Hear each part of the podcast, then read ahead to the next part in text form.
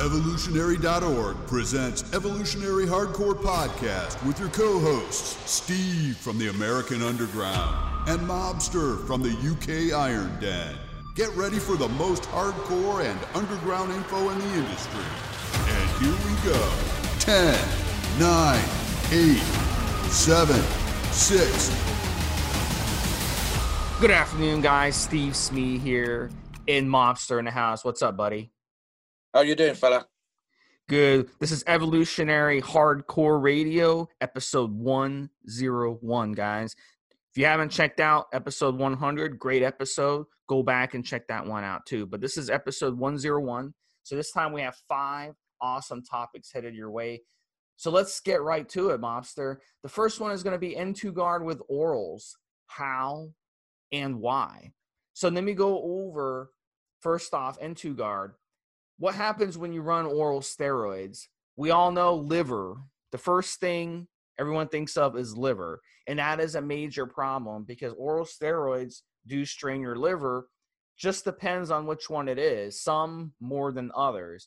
Um, so, the nice thing about N2Guard, it's got several ingredients that are specifically designed for the liver. It's got TUDCA, it's got Picroliv, it's got astragalus root extract. It's got milk thistle. It's got hawthorn berry. It's got dandelion root. And it, you know, all these ingredients are great for cleansing out your liver while you're on an oral.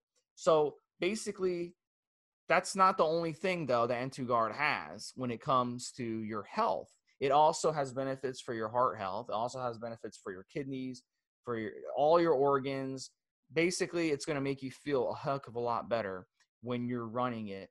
Um, so, you know, that's why we want to use N2 guard always. Uh, seven caps a day is the average dose. And you want to kind of, when you take the N2 guard, you want to take it away from any type of oral, any type of drug, because what the ingredients in it can actually help cleanse out those drugs out of your system. And that kind of will make a difference. So I recommend taking the N2 guard about two hours away from any drug that you take just to be safe. An hour is probably going to be safe, but I always recommend two hours.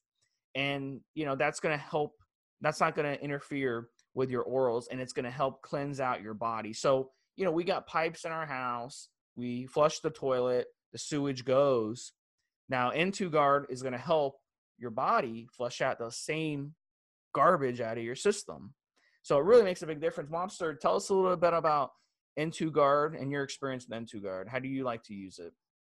Well, I've, I've actually used N2 Guard recently with the Anavar cycle that I did a few months back. And uh, as you say, I, am a great one for taking my supplements first thing in the morning.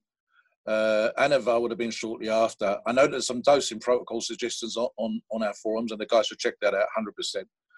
Uh, and for me, I would, I would stick with the dosing suggestion per day, which is the seven, seven tablets there are, there are ways, and as per the forum suggestions about splitting up the dosage through the day, I don't think you actually need to do that. But it, as Steve Smith's already said, it's going to come down to when you train, when you take your steroids, the half life of the steroids, and so on. So you know, uh, if I wasn't training Debo, I'd probably have three times a day. So I want to have my uh, N2 guard first thing in the morning, and then an hour or so later, I'd have my uh, first dose of Debo, and then again later in the day, and then another one shortly before bedtime for the for the roughly eight to nine hours half life. Uh, and I, I, keep it. Steve me knows this already, and any of the former regulars knows this already. I keep my stuff very simple, very straightforward. You're not talking about huge dramatic differences, guys. Honestly, it seems sometimes we get members feels like they want to overcomplicate things. You don't need to overcomplicate things. Follow the instructions.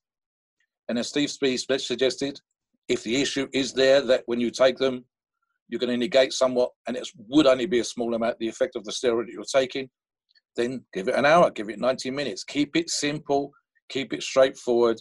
Don't overcomplicate things. Steve Smith?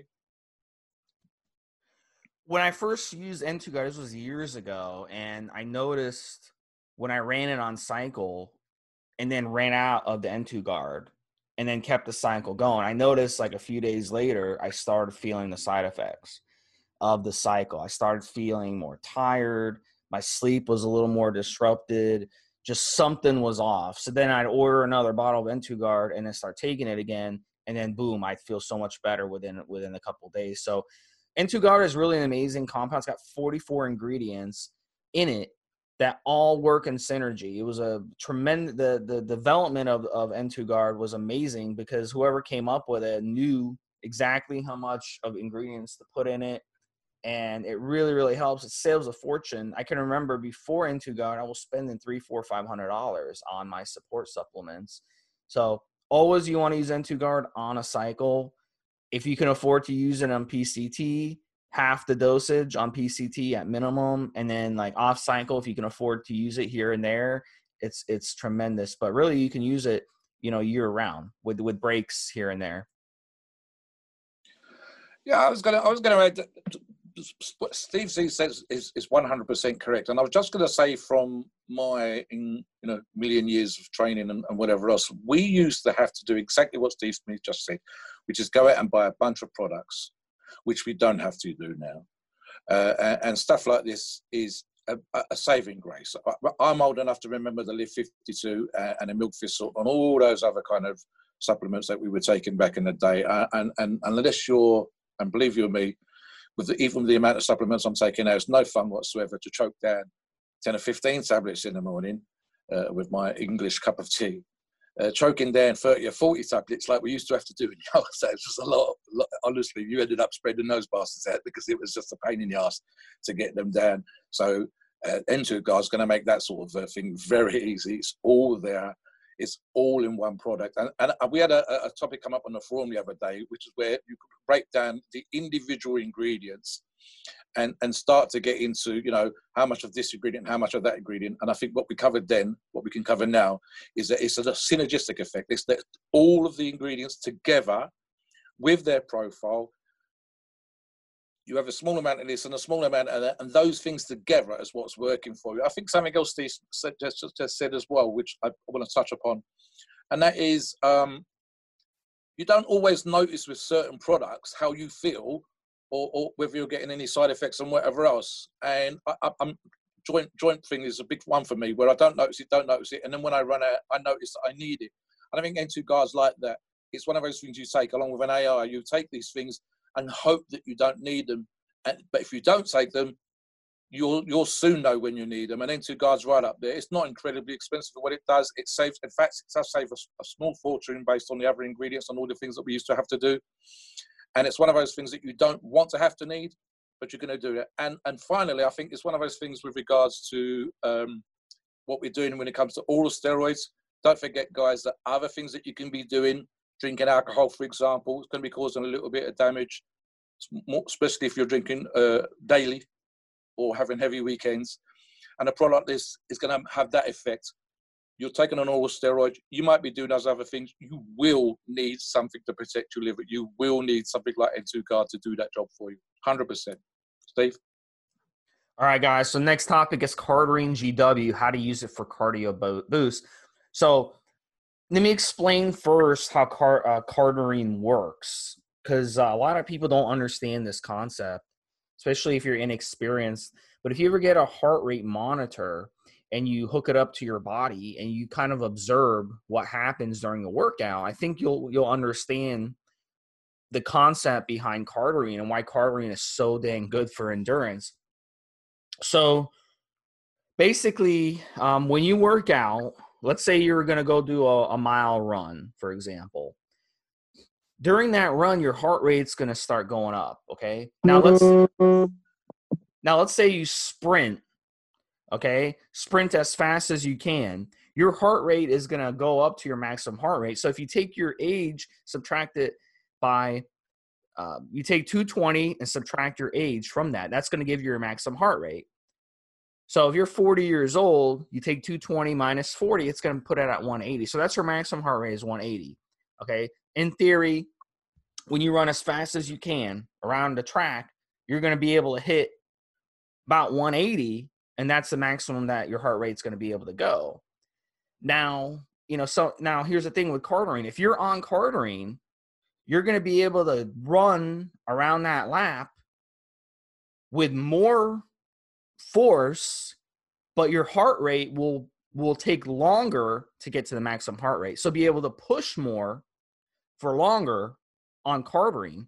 Now, if you were to take a stimulant before that one mile run or that sprint around the track, you're not going to be, you're basically going to hit that maximum heart rate a lot easier, which is not a good thing for your endurance. So you're going to basically tire yourself out a lot quicker.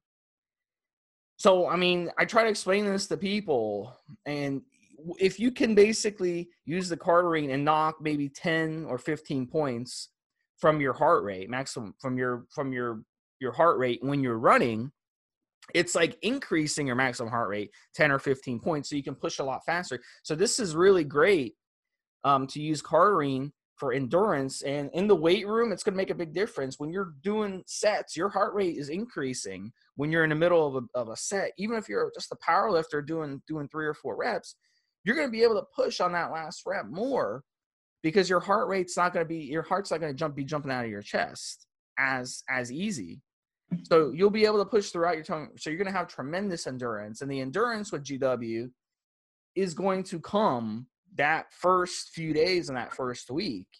So it really does make a huge difference in your endurance. Um mobster what are your thoughts on cardarine I mean, as, as, we've discussed off air, something that I've not personally used, but I do know that we've had uh, discussions on the forums with regards to some strength athletes, mostly from the lengthier workouts, getting some benefit. But the, the, the, the endurance side, every single forum post that I've seen where we've had them running logs, where they've run it for lengths of time, every single post has been 100% uh, for the product. Uh, I think the only other thing that I refer to, and, and we'll link to this later on for you, is the uh, use of cardarine when you're running tren because of the effect of tren on your cardiovascular ability. If you had it before and you go on tren, then you'll notice a drop off in your cardiovascular ability. And it's one of the few times that, from my perspective, if I was running tren, I would say, right, I 100% need to bring cardarine in there because, you know, I, I don't want to get out of shape. I don't want to lose any level of fitness and whatever else. In fact, Steve Smee, uh, and I've mentioned this again on the forums, knows uh, I enjoy trail walking. As a, as a guy of my size uh, and who likes to train for strength, is not doing any real cardiovascular work in the gym. I have to get outside my height, my weight, 300 plus pounds, I have to keep my heart working. I have to keep my lungs working to get used to just the size that I am. And I could see that a product like cardarine was going to be the ones, well, I'm going to take on the 10Ks when I'm out on the 15Ks. And in fact, uh, since I've got up to the body weight I am now, I'm, I'm working back up on those things. I can see cardarine being fantastic on there. So yeah, 100%. Every single person that we can say has run this on the forum has had positive feedback on their endurance. Uh, that's undeniable. Um, yeah, I think it's going to come down to what the guys are doing to keep staying fit and staying healthy. You know, we like to train for muscle, we like to train for size, but those things aren't always health orientated. Uh, to get outside, to get on bikes, to get on the running machines and whatever else, and to use this to boost that, to get there, to get the work done. I think, especially perhaps not necessarily as a fat aid in all of itself, but to help you get through your cardiovascular workouts. If you're dropping fat, uh, getting into competition, I can see that maybe bringing in the early stages of that kind of stuff to, to help you again with those kind of things. But I bow down to uh, Steve's experience in this particular regards and especially his knowledge uh, on cardarine. Steve? Yeah, so let's get into as well um, the fat burning because besides endurance, cardarine is one of the few things out there that actually can directly burn fat. And the mm. way it does is it stimulates fatty acid, acid oxidation. It increases glucose uptake in skeletal muscle tissue. So that's going to change your body's metabolism to burn fat for energy instead of muscle or carbs. So it's really a tremendous fat burning. I noticed with the fat burning after week four, so into your second month is when the fat burning really comes in. So if you use cardarine and you want to use it um, for fat loss, you really want to run it eight to 12 weeks to get the best results. And, and also, we've seen this from the studies um, from that they've done on uh, on cardarine, it works so much better when you get when you're exercising and when your diet is on point. So don't think you can just take cardarine and magically your your endurance is going to improve and magically you're to you're to burn fat because you're to be disappointed in your results. So, you know, the more you push on it, the more but it's to motivate you because no matter what, if you like hiking like mobster, um, you're hiking up a hill, hiking up a mountain. Um, if you're a runner, if you even weight training in the gym, just a normal weight training for 50 minutes in the gym, it's going to make a difference in your workouts. You're going to love it. So if you can come off the stimulants, I try to steer people away from the stimulants and you steer toward the cardarine, it's going to give you that huge difference in in in that aspect. Yeah, you've just just touched on something which again I think I've seen on the forums where we've got uh, specifically running athletes, whether that be uh, middle distance, long distance, uh, looking for an edge. Uh, I would not want to say on this podcast whether or not it's drug tested for. So, guys, you need to go out and check that information for yourself. Because I don't want to say something now and have you taken that as gospel. You should always check what your federation checks for. But I do recall that we've had uh, athletes, middle distance, long distance runners, come on and ask us for an edge. And if they're not already doing something like this, this is almost an ideal product for them in terms of it not really having any other side effects that they can worry about and adding something to them making what they already do that little bit easier to do. And yeah 100% we've we've seen those questions asked. I'm pretty sure those are the answers that we've given. And i would stick by that but i would refer again to what i just said which is 100% you must go out and check because these rules do change of course uh, from month to month year to year if it's tested for in your federation just in case uh, but yeah a, uh, uh, a, a, wonderful product for, for the endurance. Uh, and as Steve said already, I, I, I, my kind of workout with the power chart training and the heavy weights and, and the, the, lower volume that I do, I can see some benefit. But if you are a typical trainee, I can see you, you know, you're, you're going to be powering through. In fact, I would argue, as Steve said already, I would argue better to use a product like this and get for an hour and a half or two hours of training if that's as long as you train rather than use pre-workouts and stims. I'm not at all keen on those things. Steve knows what I'm about. Four cups of coffee a day is my limit. I don't use any pre-workouts. Haven't done, and you can go online and check out my log and see what I do. Hopefully the numbers are up there and reasonably impressive. So you know, I don't need stimulants and pre-workouts. A product like this, if I was today's workout was an hour, but I, I could see me do an hour and a half, two hours sometimes, and there shouldn't be any drop off. Or if the drop off's going to come, it's going to come much later in a workout, and that's got to be useful. So yeah, the fat burning side, I think I addressed briefly earlier on, saying if you're doing your cardiovascular to get your body fat down uh, in co- competition training, with the possible exception, uh, in my opinion, and again, I'd want to look at this in more detail towards the uh, end of uh, competition dieting, 12, 16 weeks. I could see me suggesting 12 weeks and then the last four weeks we would make some manipulation. We, we might take it up, we might put something else in there, but definitely useful in the early days, uh, and a great all-round product, and, and, certainly one of the more uh, effective, although technically not a SARM, one of the more popular and, and effective uh, SARMs that there is.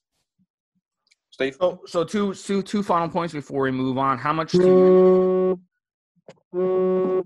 So two final points. Uh, how much to use? You're going to use 10 to 20 milligrams a day. It's got a 24 hour half life. So you want to, you know, make sure you're dosing it once a day. That's plenty. Um, some guys do notice a difference if they dose it before their workouts, maybe like a couple hours, and that will give them a little peak, but it's a slow peak because it has a 24 hour half life. So you can do it that way, 10 to 20 milligrams a day. And then the second point is be careful you're getting your cardarine. It's it's very common to have fake cardarine that's really clenbuterol or really just caffeine powder or something like that. And that's a really really easy way for them to scam you because um, you know you'll notice something if you take caffeine powder and you'll think that that's the cardarine doing the work but it's not it's actually giving you the, the opposite effects unless you have a heart rate monitor to, to check that out so you got to make sure you come on our forums and make sure you check in on the best place to get GW because most GW out there, probably 95% GW out there is is fake or bunk. Yeah, just one last point, and Steve's just covered it as well. There, we, we see this occasionally brought up with all all drugs and, and all SARMs, uh, performance enhancing drugs. There is no real benefit going much beyond the 20, 20 milligrams a day. Really isn't, guys. If you think, oh, I feel amazing on 20, milligrams, I feel amazing on 20 milligrams, it's having a fantastic effect trust me on this. I haven't seen any forum members, any articles really to suggest that you need to go much above that. Unless you're like 500 pounds of muscle, we've never heard of you. You're not going to need 30, 40 milligrams a day.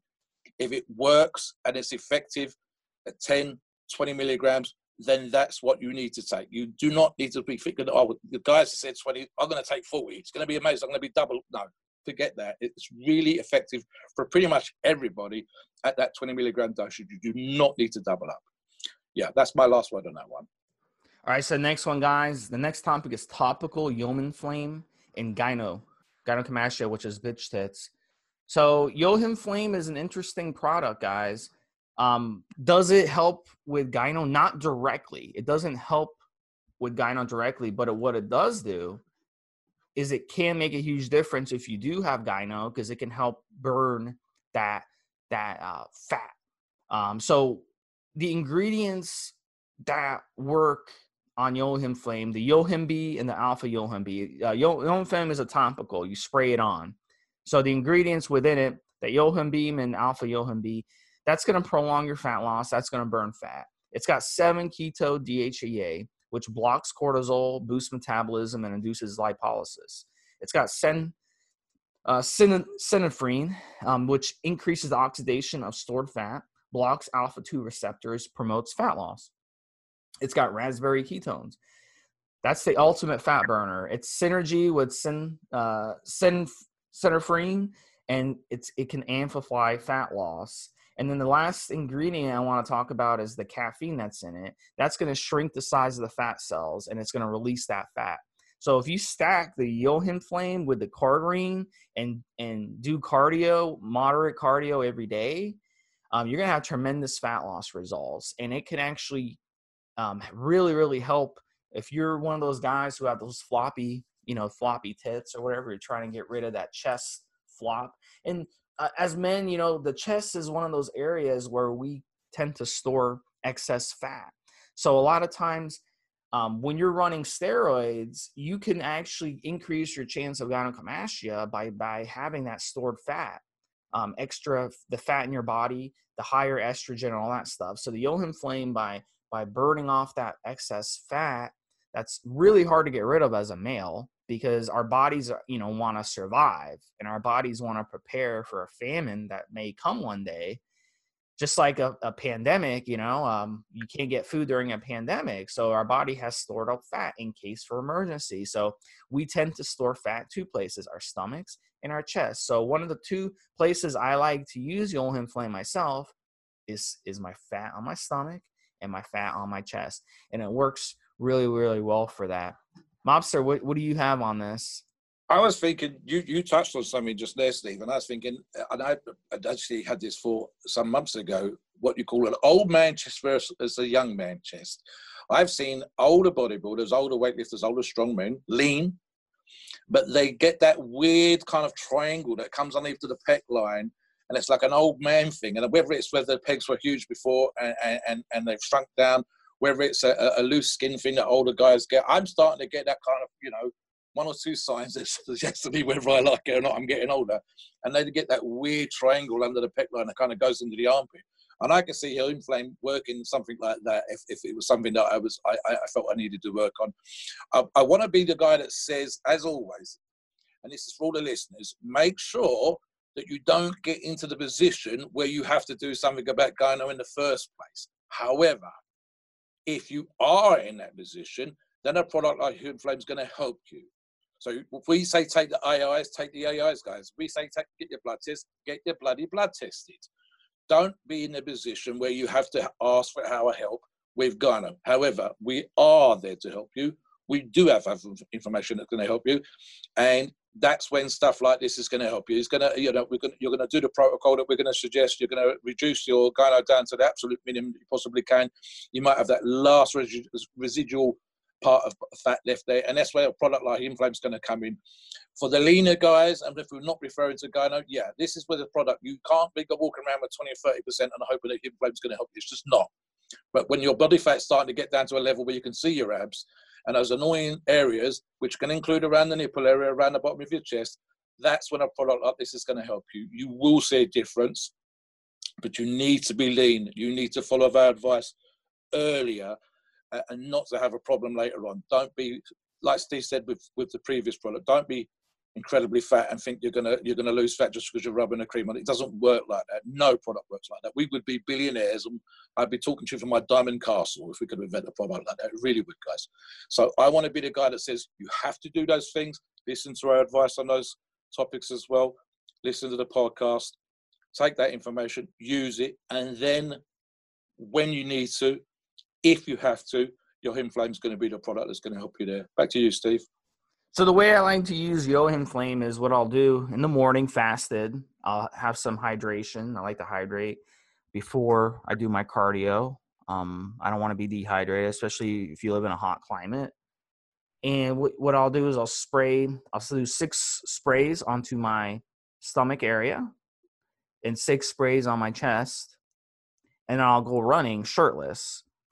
And um, you know, I run while um, in that you know and then that the Yohim-Flame will, will dry in a couple minutes and then you can go ahead and go run and then just go do your do, you do your cardio that morning and then boom you're done like 10 15 minutes of cardio and then you're done and then that makes it uh, work even better I'm just re- I'm just recalling a conversation you had in a previous podcast. I'm convinced Steve Smith does everything shirtless. I'm pretty, I'm pretty sure I goes for job interviews shirtless. Um, so you can take them a pictures of he goes running shirtless in the winter, in the autumn. Yeah. It doesn't what time of year Well, I mean, I'm in Florida, so what winter, man? We don't have a winter here. Winter here is uh the coldest it gets is like 60 at night, even during the winter. 60 Fahrenheit, which in Celsius is what, like 15 or something Celsius? yeah, somewhere in that. It's about yeah. that. It's about 21, 22 degrees here today. So I'm probably going to pop out and have a bit of sunbathe afterwards. Yeah. I do. I, don't think even if I pop outside, I go shirtless. Maybe except on, on, on, my, on my property, but uh, yeah, whatever. I can't see me going down to the shops or something like that. Yeah. I'm just, just recalling the something that you've done in previous podcasts, uh, and I'm pretty sure that Steve does everything uh, shirtless. It's, I'm just yeah. joshing, of course. Exactly. Yeah. Hey, man. All right, guys. So the next one we're going to get into is SARMs causing estrogen side effects. Is that even possible? So, I mean, looking at blood work over the years, I haven't seen any evidence that SARMs cause estrogen side effects. Um, so, but it can happen. Um, one of the ways that it can happen is estrogen rebound from a previous cycle. So, let's say you ran, you know, testosterone, D-bol, anything that aromatizes on a previous cycle. And then you ran your SARMs, you know, a few months later or something, but you're going through an estrogen rebound from that previous cycle and it hits you right on your SARM cycle. So I can see that because the SARMs aren't isn't going to help you reduce your estrogen. So I can see that happening just as a fluke situation and you know that's possible but I mean, I, I, is there any other ways that that can happen, Mobster, where you can get SARMs um, causing estrogen problems? I can't think I, of. I, did some prep for for this uh, podcast, Steve, and I tell you what came up, which we've actually seen many times on the forum, and that's when the SARM isn't a SARM. We we, we we're not going to name and shame on this podcast, but we both know that there are uh, sellers of SARMs, and I, I'm I'm I'm using inverted commas here when I say that, that are really selling you pro hormones uh, uh, uh, because they're lazy, because they're cheap, because they want to make a buck. So we know uh, the the, the uh, sponsors that we have on our forums. We know what the products they sell. We've had products of this tested. We've got guys that run the products. We sample the products ourselves from time to time. We know what we're getting. We know what the effects are. And then we have members come on the forum or long-time members or uh, quite often new members. And I've brought in I've brought a product from company X, and company X product had this effect. It's not a SARM. It is a pro hormone. And because they haven't treated it like a pro hormone, because they thought it was a SARM, they've ended up with this effect, uh, which they really, really didn't want to have. That's that's 100% there. Uh, the, as the other thing which Steve touched on is this is re- the rebound. What I advise and again, you can see this from, from posts I've made on the forums, is have time off between cycles.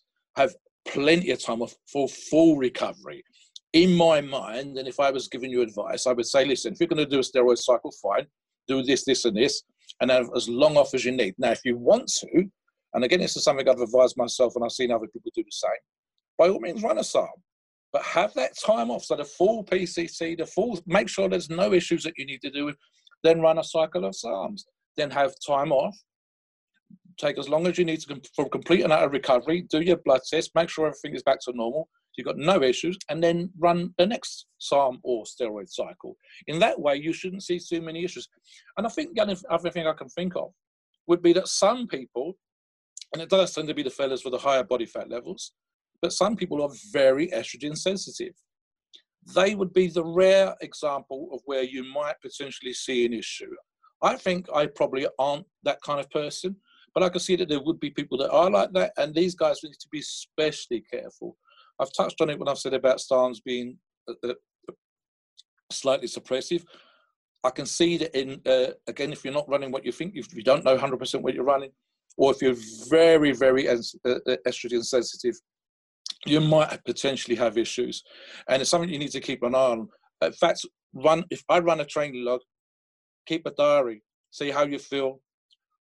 Don't wait until it's a real problem. Get it looked at straight away get your regular blood test if you can afford it and, and, and you've got access to people that are going to do that for you. Keep an eye on these things 100%. Um, yeah, I think that's pretty much it from my point of view as far as that's concerned. Back to you, Steve. Yeah, so let's talk about the next topic. Uh, this is a really interesting one. It's it's TRT, testosterone replacement therapy.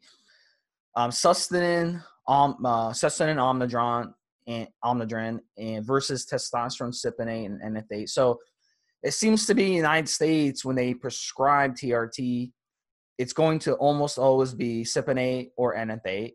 And then in the UK, when your doctors over there in the UK so, uh, prescribe TRT, it's going to be Sustanon.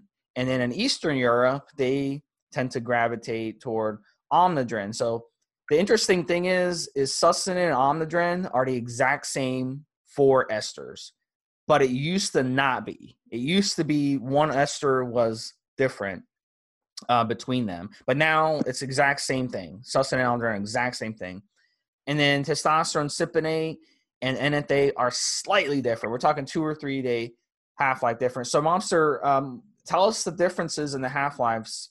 Um, tell us what sustanon and Omnadren contain and their half life of those esters, and then tell us the cypionate and enanthate half lives because uh, a lot of people don't really understand about these half lives. I, I, couldn't tell you what the esters are there, Steve. I, that was something that I'd have to refer to. But what I did pre-podcast is I looked very simply at the half lives. And Sustanon, for example, has roughly 15, 16 day half life. Uh, whereas uh, cestipionate is roughly eight days, and that's going to come down to uh, something very simple. And, and, and, there's two kind of points here. One is the frequency of pinning, and it would make sense to me from a do I want to pin it that often? No. The less I can pin, the better.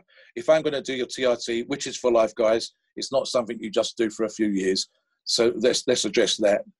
I want to I want to have the least amount of uh, jabbing possible. I'm going to be doing this year round and 15 days. I'm talking about 20, 25 jabs a year. That's fantastic. However, what we do sometimes see with uh, TRT, especially when it's self-administered and not doctor prescribed, and even when it is doctor prescribed, the doctor's not looking to keep your levels at an optimum level uh, amount of uh, testosterone in your blood. So when you look at it from the self-prescription point of view rather than the doctor prescribed point of view, the self-prescription wants the blood levels of testosterone to be level, even, all year round in between cycles if that's your, your thing. But even without it, if you're if you're doing it because let's be honest, guys, it's cheaper for you to self-prescribe than it is a doctor prescribe. Quite often, uh, private prescription can be quite expensive, and you can you, we know that we can get hold of material ourselves for quite often half the price, and be just as good. So it's going to come down to then the having a level of test, uh, sorry, a level, even level test of testosterone in your blood versus what a doctor prescription quite often do, because quite often they do. I think it's not unusual, for example, to see months between injection, or sorry, a month between injection, but not quite often three weeks between injections. And three weeks, you're going to see a drop off. And if you're if you need TRT, you're going to notice that. You're going to feel two weeks fantastic, and then you're going to have that third third week waiting for the doctor to give you a jab, go back to the surgery, have the nurse give you a jab, when you're going to start to feel it. I, I want, I want, I was going to do TRT, I'd want a level, uh, even amount of testosterone in my blood. So I'd actually probably, I'd probably go towards the testosterone, if only because it's going to have that frequency, or, or, perhaps even go the other way, go sus, which I'm not quite. I like sus actually. I've used that with DECA in the past as one of my more successful cycles. If it's got a 15 day half life, I'm going to kind of try and stretch it out to 12, 13 days between jabs so that I've just got that little bit when it's starting to drop off before I inject again. I don't want to wait till it's starting to fall away. I don't want that sense of falling away. I want that sense of well-being that testosterone can give some guys, especially the older gentlemen, especially those needing TRT. So I'm going to look at it from those points of view. In terms of the esters, let's be honest, we can argue back and forth. And I had a buddy that could tell you where the carbon molecule used to go but it's going to come down to individual response. And we're not doing here, we're not looking at the science and, and the ester data and where the carbon atom goes and all the rest of it. We're looking for how we feel, how we respond, how we train in the gym, how good we look. If you want to argue about the science, there's plenty of guys out there that can sit down and discuss uh, 11 days versus 15 days, carbon atom here, the carbon molecule there. It, it, gets a bit ridiculous. And nine times out of 10, and without meaning to sound uh, uh, unruly, guys that think about that sort of thing tend not to be the biggest, most muscular guys. Very rare for you to get some great big meathead who's going to be able to discuss those things with you. I want, res- I want a response and result before I need to discuss the in, in, in, ins and outs of the science stuff. And of course, I'm, I'm pretty sure that uh, we got some articles on our forums that can discuss that for you uh, and but written by better experts than me in that particular regard. I'm more of, more of a practical approach. How often do I pin? How do I feel? Uh, and I'm going to look for.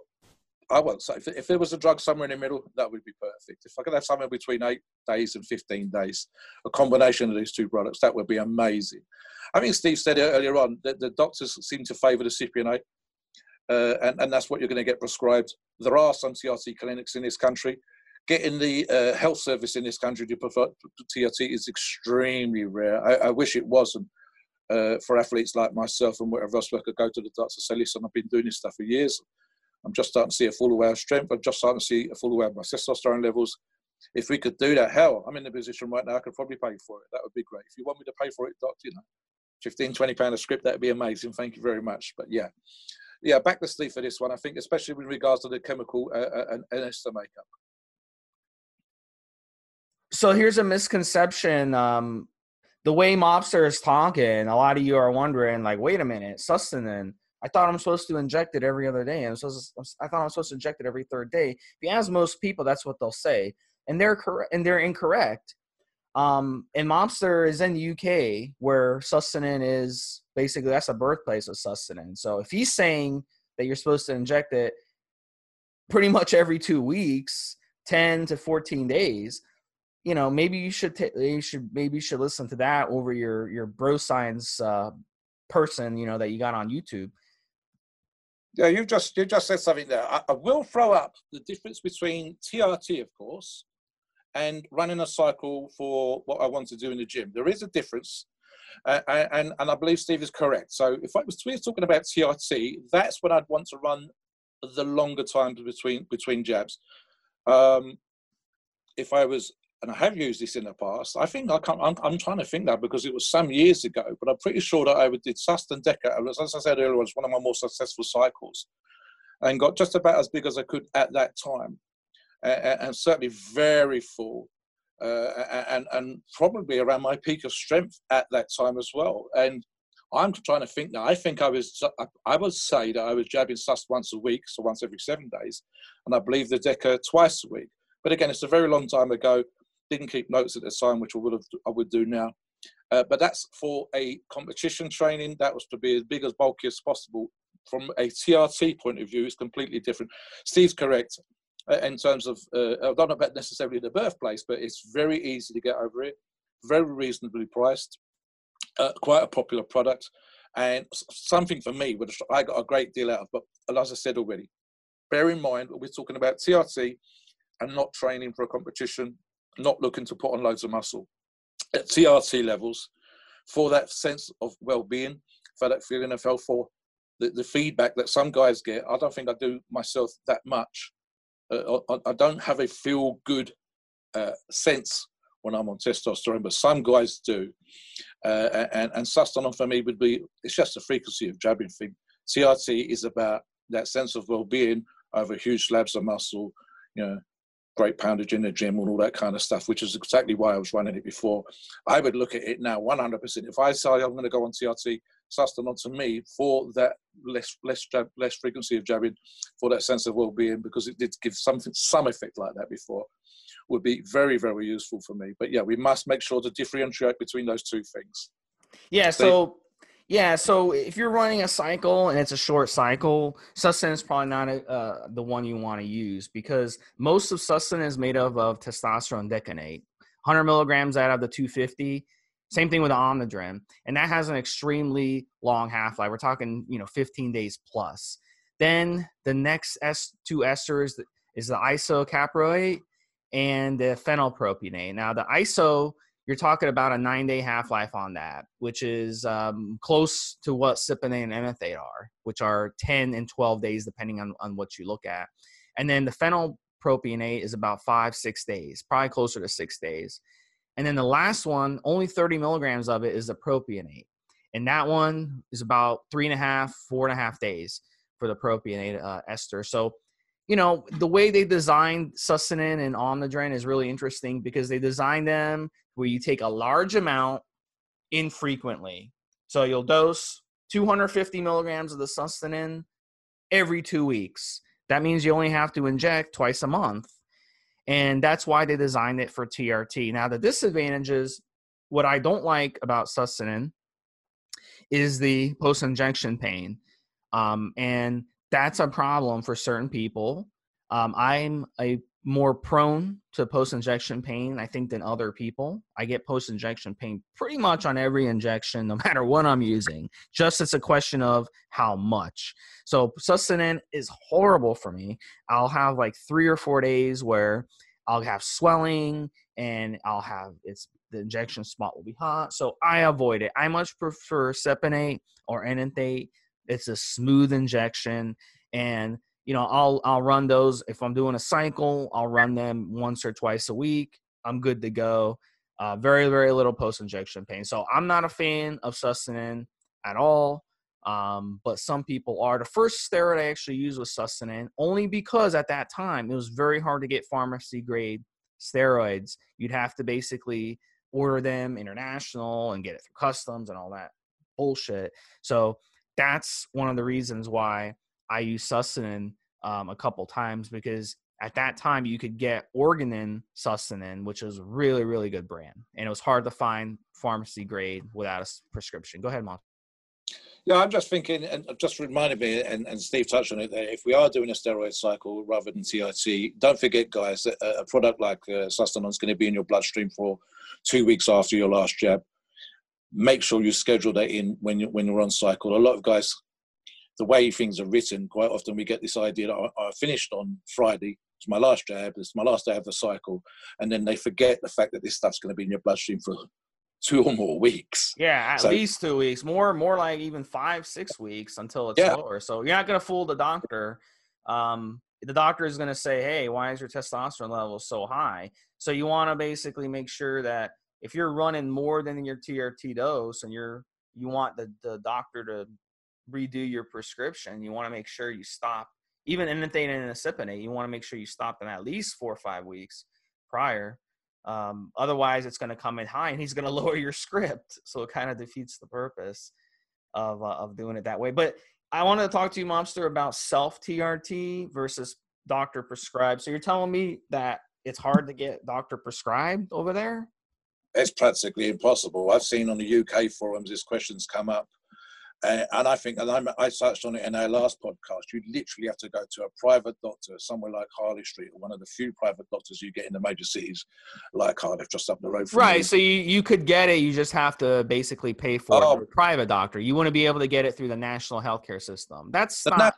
yeah. Honestly, health when, when I know guys that have approached the national health, they've gone to the doctor, they've got oh, and I mean these are not guys that are faking the systems. These are not guys that suppress the testosterone to try and get the doctor to do it. These are guys with genuine 100% medical conditions, and it's practically impossible to, to get a normal GP, what you call an MD in America, to sit down and write you out a script for testosterone.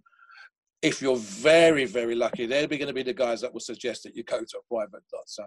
It's almost impossible, yeah. and it's kind of so. Why not just buy your own and do it on your own? I mean, a vial testosterone is not expensive. That would be a hundred percent. Honestly, we, we, yeah. we've mentioned the prices of uh, various testosterones and steroids on uh, the forum, and in the UK, very competitive. 100%. Yeah. I, honestly, if I was going to, I, I always define this because I kind of argue about it on the forums a lot. There's an awful lot of guys.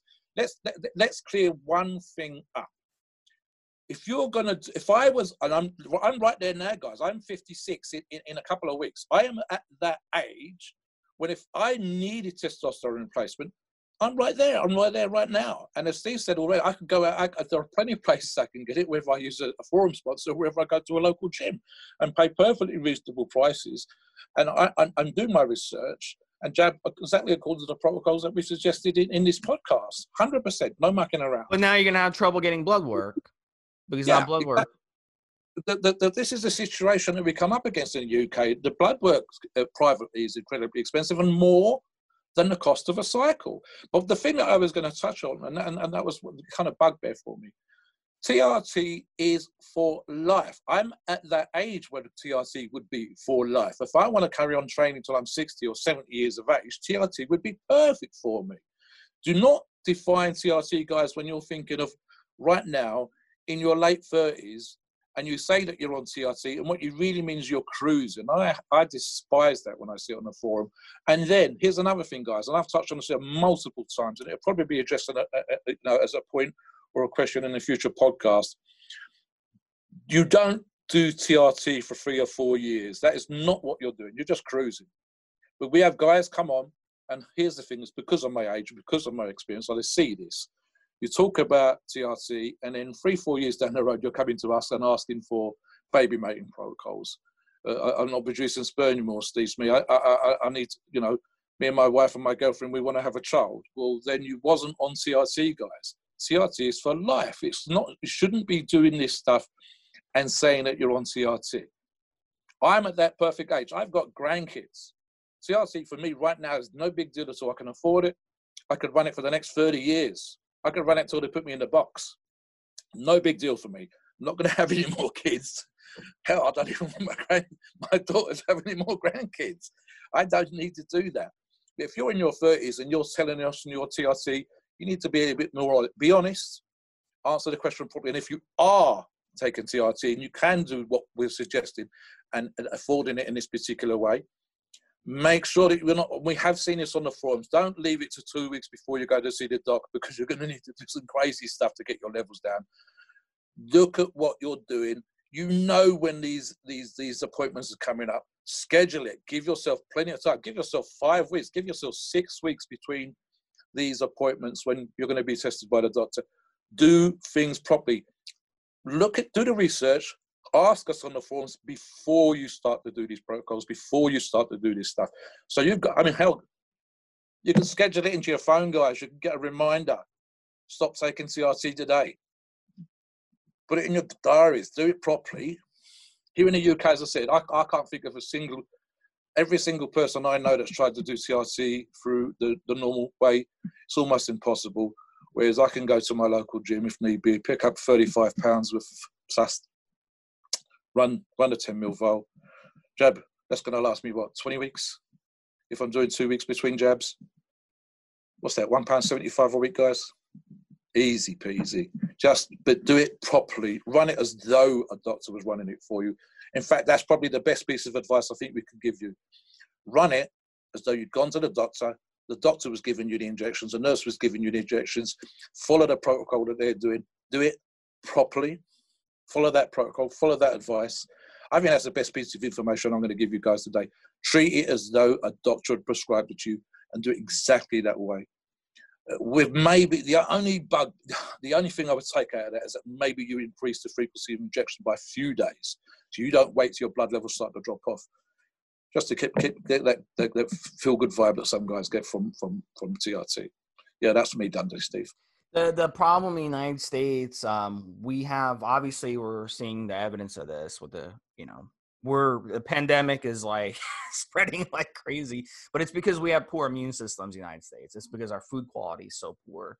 So what happens is there's a connection, Rob Obster, between that and low TRT. We're seeing guys, yes, in their late 30s getting TRT. Not even late 30s. We're talking early 20s. There's guys going on TRT because they have low testosterone levels. Why is that? It has a lot to do with our gut health. It has to do with our bodies are just sick from the poor food. When you keep throwing poor food into your body, when you keep what happens is you're not able to absorb the minerals and the vitamins from your food. If you can't absorb the minerals and vitamins in your food, guess what? You're not going to produce your own testosterone anymore. So we're seeing guys in 25 years old posting their blood work and their, their testosterone levels are like 200 at 25 years old. That's not good.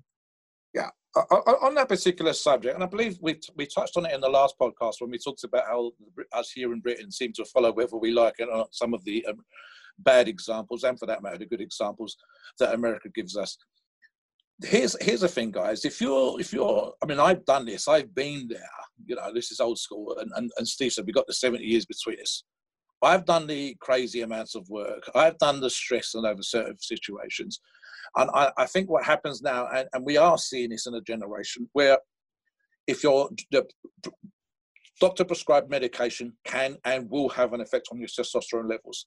The stress the generation that's coming up two generations behind me is barely going to be able to afford houses and, and, and pay their bills and, and, and enormous amounts of debts. If you don't think that's an effect on your testosterone, you need to look at that stuff. It really does. Stress levels, the chemicals in, in, in the water, the drinking water, and Steve speaks touched on this, the drinking water in America, never mind the drinking water here in the UK, which I believe is slightly better, but the drinking water in America, that stuff that comes out of a tap can contain uh, testosterone suppressing chemicals from fertilizers in, in, in, in, the, in the ground. Then you've got, if you live in a big city, I, I think Steve would probably agree with this. If you live in a big city and did an air quality test and see if that air quality is having an effect on your testosterone. So you're talking about chemicals, you're talking about pollution, you're talking about diet.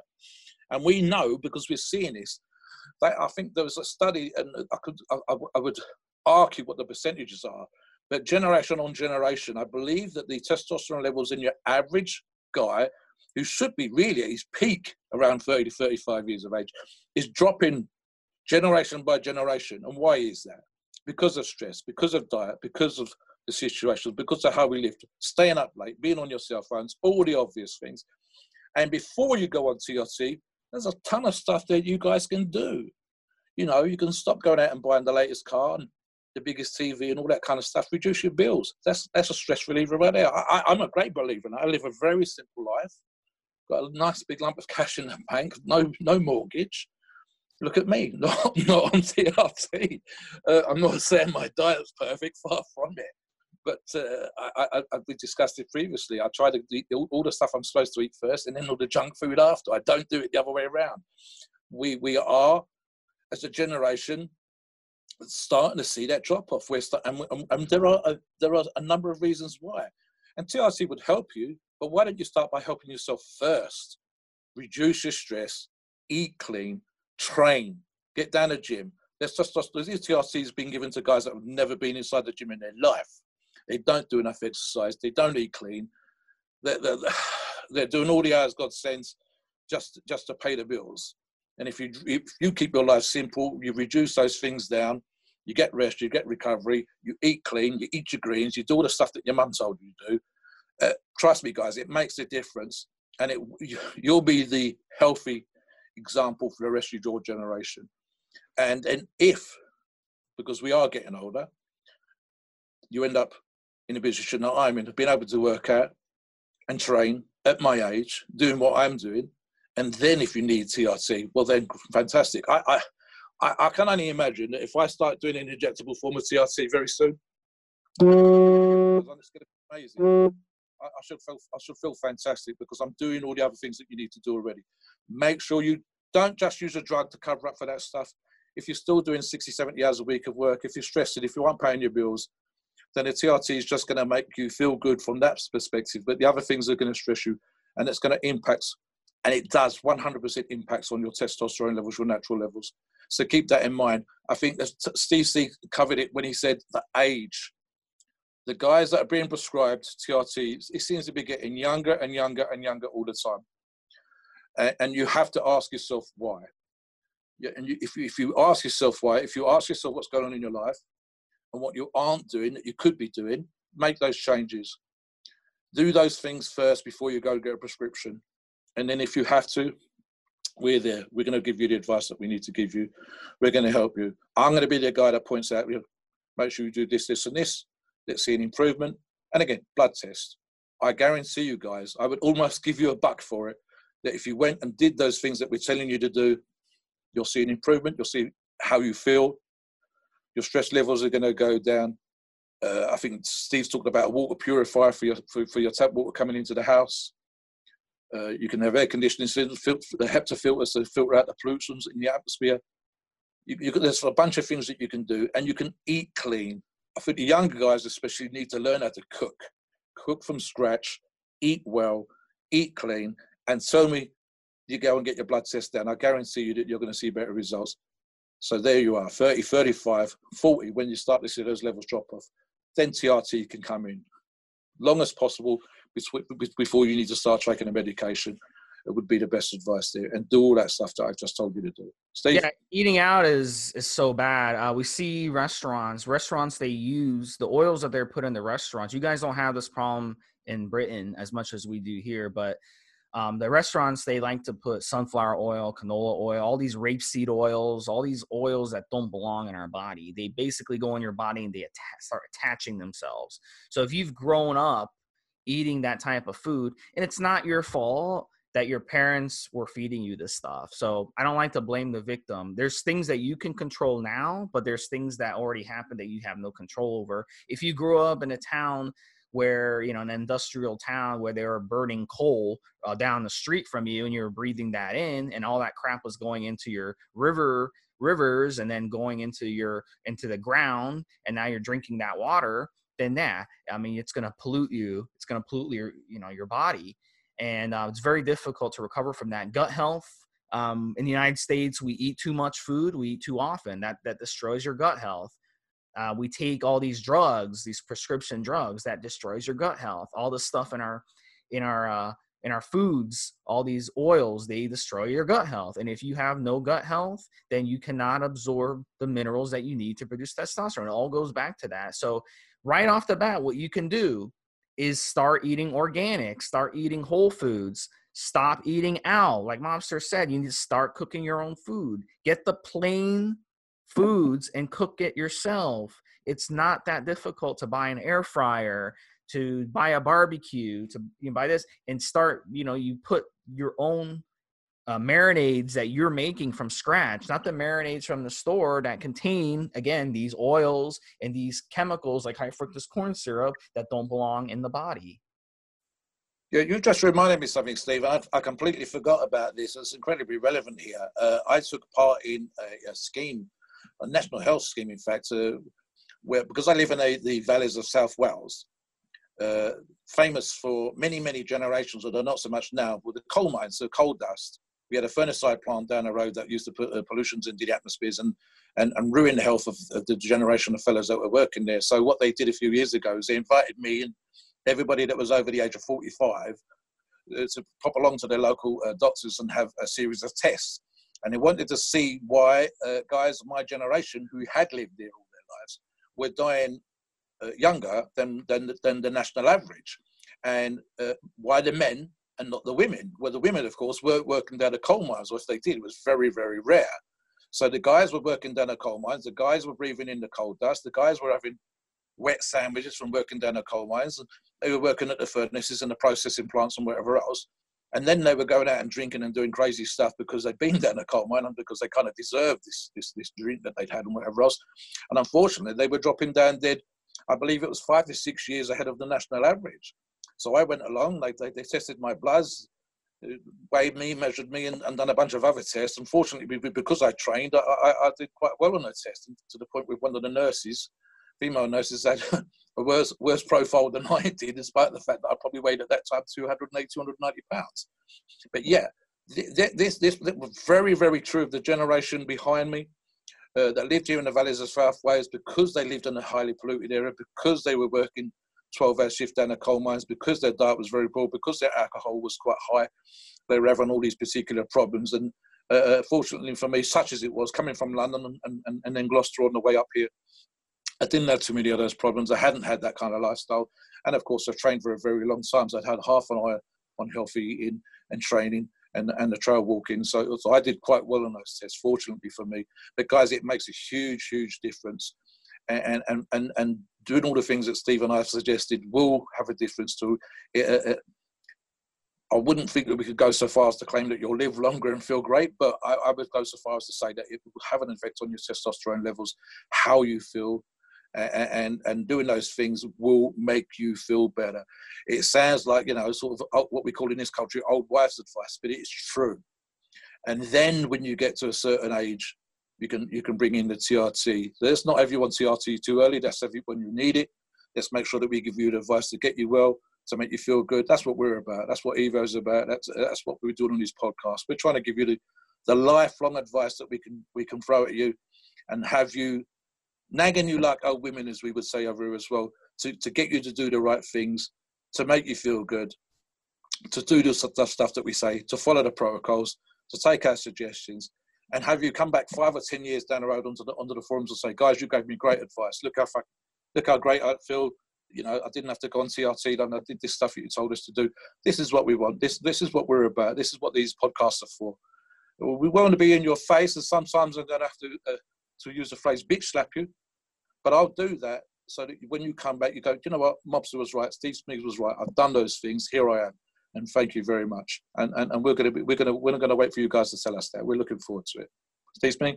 Yeah, and guys, you know, you're gonna hear a lot of opinions online. Um, like I can remember there was a thread, a couple people trying, oh, it doesn't matter what you eat as long as it fits your macros, as long as it's the same amount of calories you know what? Canola oil, a spoonful of canola oil is the same amount of calories as a spoonful of unrefined coconut oil. That's the same thing. See, these people are just looking at one way. It's just like they're one dimensional thinking. They don't understand that, like what Mobster was saying about that study they did in, in Britain. It's it affects you. That canola oil you put in your body, it goes in your body and it starts attaching to things, and it's going to affect the way your body reacts, and it's going to lower. And these are the same guys on TRT at like 25 years old, and they're lecturing me about this stuff. Um, but they had to go on TRT at 225 years old because they keep poisoning their body. You're basically poisoning your body. So it matters what you put in your body, guys. Don't listen to these people that think that just because something uh, a diet soda is zero calories. So yeah, go drink 50 diet sodas a day and it's not going to affect your testosterone levels. Guess what? It will affect your testosterone levels. And stress, what Mobster said, 100%. Stress is a killer.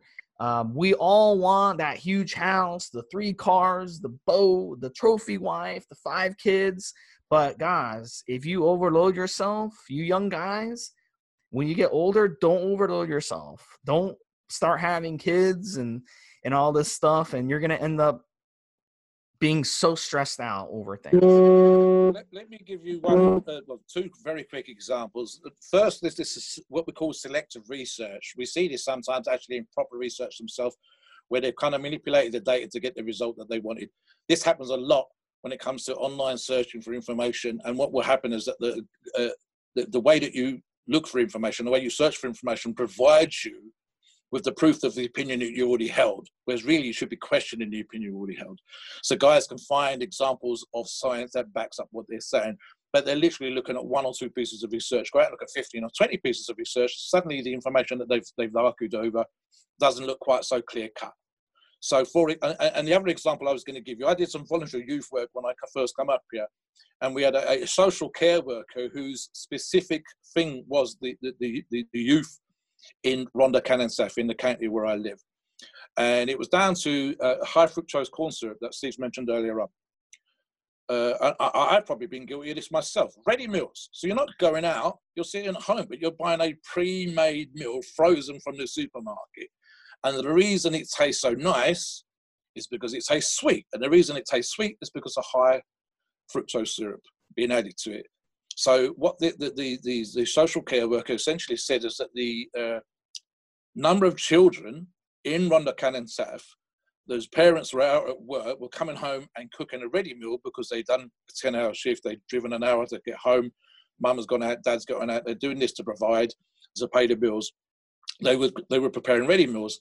And so what they found was that the, the cavities, the dent, tooth damage, the damage to the, the children's teeth up to the ages of about 16 were higher in that percentage of the population when mum and dad were both working and coming home and cooking ready meals. So literally that diet, which, you know, mum and dad, they were providing food. They're putting food on the table. They're being loving. They're being caring. But what they haven't noticed is that one of these ingredients is actually affecting the health of the children. And those are children. Those aren't grown-ups. Don't aren't people out looking after themselves, cooking for themselves and doing all the other things. As adults, these are kids. So if it's having that effect before you're 16 years of age, how much of an effect do you think this stuff's going to have on you when you get older if you carry on following this kind of stuff? So going back to and again, it's the sort of thing. I, am fortunate. My mum, one of four brothers, no no sisters. We were taught, you know, peel a potato and learn to cook yourself. You t- show me a recipe book that tells you to put corn syrup in your food when you're cooking it. Show me a, sh- a TV chef that's adding corn syrup to a meal. They're not. And there's a reason for that. That's because you're cooking it fresh, you're eating it fresh. It doesn't need to taste nice. It doesn't need to satiate the masses. It doesn't need to be in a freezer for three months or six months. And it doesn't need to be zinged into the microwave and slapped onto your plate. You can do, in fact, hell, guys, you can spend a couple of hours at the weekend cooking these things from scratch and freezing them yourself because you're going to eat them that week. Trust me on this one. And, and the last thing was what Steve's mentioned as well. Oh my God, I despise the if it fish or macros. Come on. If carbohydrate was made out of a, you know, a cream donut and that's all we could have and it worked, then you would see Mr. Olympia's talking about that side. You would see strongmen on, on, on from, you know, world's strongest man talking about that kind of thing. It's bullshit. Quality food. Dexter Jackson, as Mr. Aloe, sat down and he said, 100%. If it fits your macros works, I would do it, but it doesn't. Fresh salmon, fresh tilapia, sweet potato, that kind of stuff, cooked you cooks it. If you've got to season it, you make the seasons. Cook that stuff. There's no recipe book I can think of, and no TV chef, like I've already said, that puts high fructose corn syrup into their recipes. Good grief, could you imagine if they did? But the stuff in the supermarkets, the stuff at your deli is just full of that sort of thing, with the sulfates and God knows what else.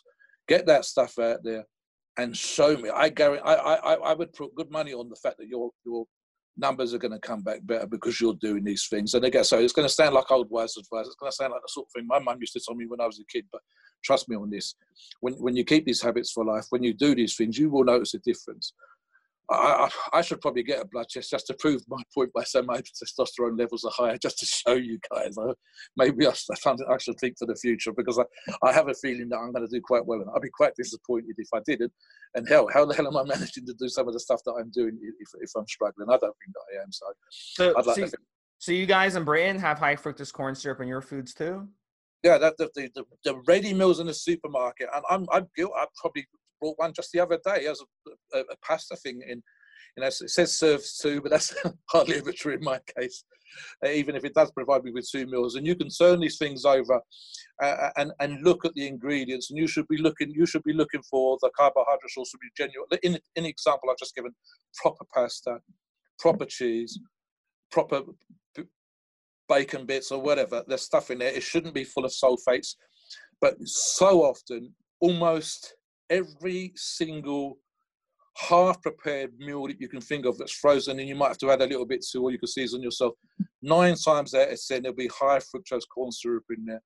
And specifically, as the ones I mentioned earlier on, the proper actual ready meals, you can buy stuff, for example, even in the local shop by me, um, sausage, mash, and onions. That's a very straightforward meal, very easy to prepare yourself. Butcher pork sausages, fresh fresh onions, fresh potatoes, and you can make that stuff probably in 25 minutes. Cook it, prepare it, and cook it in about 25 minutes. But you can buy that as a ready meal. Turn that thing over. Look at the ingredients on the bottom. High fructose corn syrup is in there, just as common as it is in the states, and it does have an effect. As I said earlier when I gave you the example with the kids, it was having an effect on their teeth, and that's as children. It's going to have an effect on your health. Uh, uh, uh, and it's incredibly common. I did touch on it on a previous podcast. We don't quite yet have the habit of going out for food quite as much as you do in the States or having uh, uh, fast food brought in. But we're not far behind. I think it's one of those things that when you get started to have some disposable income, you start going out for more food. And uh, it's it's getting to become where some people don't think that they are, but when you look at their diets, they're having fast food four days a week, five days a week. Uh, and even during the, the lockdown that we've had recently, we've had uh, McDonald's starting to open up and the drive-through starting to open up and the queues for fast food. Again, guys, please look at the ingredients. Sodium content, nitrates in, in, in the meats, and, and, and corn syrup as a, a, a way of sweetening uh, plain food so that it tastes nice and, and comes out looking appetizing from the microwave. Great, it filled a gap, but it's not healthy it's meant to be a, a, now and again thing. It's not to be something you have all the time, but it's becoming something that people have all the time to the point where, as I said earlier on, an example I gave, five days a week for working, working when both the sets of parents are working and no one's at home to prepare the food, and, and the children are waiting for the parents to come home so they can have their evening meal. It's starting to become an issue, and it does affect your long-term health. I've got, I would give my guarantee on that, hundred percent. Steve. Yeah, and you know, guys, the thing is, the restaurant industry and and restaurants and bars and all this stuff and the food companies, they've been putting this stuff in our food for the past 20, 30 years in the United States.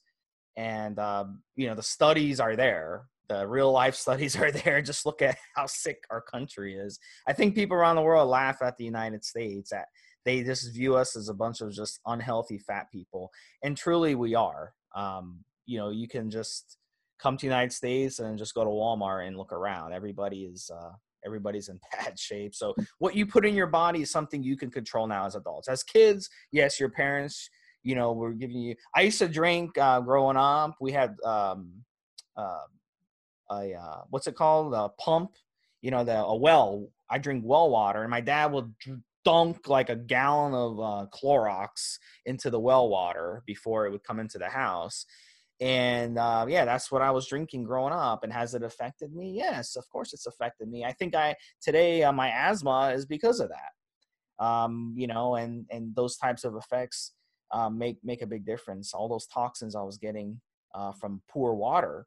So you know at the end of the day you know we can't control what happened but now you can control going forward what, what you do. It makes a huge difference guys um, what you put in your body. So all right uh, yeah, you just mentioned something there. In fact, something again in experience from when a job I was doing in London at the time.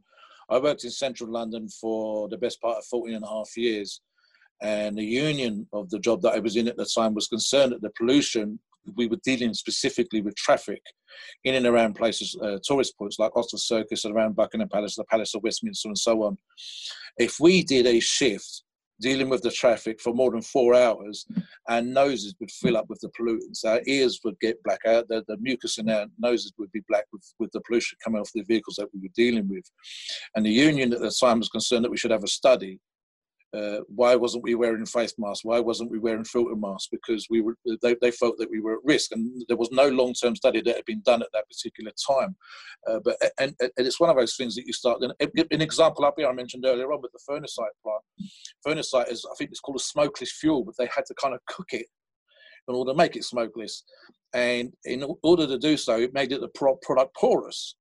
And this was, was what was tearing up the lungs of the old guys to the point where they had uh, emphysema, which is essentially when you see people walk around a supermarket where you where you are, whether it's the States or the UK, and they've got the, the thin tube up the nose and they're carrying an oxygen cylinder, it's because they can't breathe.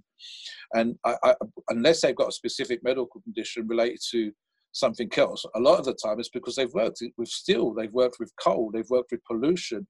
You know, some of these uh, much older guys are old enough to have seen been, been loading the furnaces on ships and whatever else and, and, and the reason why changes have been made in their time to our time for people that do that stuff to wear filter masks is because of that. Now, if you work in a city, you're going to be breathing in more pollution than if you live in, work, in, work and live in a country. You know, if you if you work indoors, you're going to be dealing with less pollution than if you work outdoors. It's just some of it stuff. We're very very good. Even here, where I am, the water tastes better here in in in what's the town where I live versus the water that's coming into Cardiff, the, the nearest major city and that's only 35 miles away. And that's probably just because the reservoirs down here tend to be open. Not all of them, but some of them are open, and the ones that are closer to the major city will be more open and have uh, pollutants getting into them than the ones that are high up in the mountains and the hills of the and the valleys of Wales where I am. So it's just stuff like that. Honestly, guys, you don't think it makes a difference, but it will over a lifetime. So the advice that we're giving you here is the stuff that you can apply today, five years, 10 years, 15, 20 years down the road, and it will make a difference. Whether that's clean water, clean air, looking after yourself, taking your vitamins, cooking fresh food, all of that kind of stuff. It should be common sense advice. Uh, I can understand when you're when you're rushing around. When when I was doing the crazy hours, 14 hour days and all that kind of thing, you're not gonna not come home and peel a bunch of vegetables and prepare food and whatever else. But you can do that stuff at weekend. There are companies there that provide these kind of products.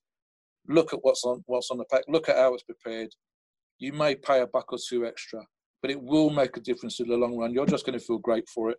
Uh, uh, and yeah, and that's again, this is the sort of stuff we want to come out of this podcast. Is healthy advice that's going to make a long-term difference to your lifestyle and to your well-being.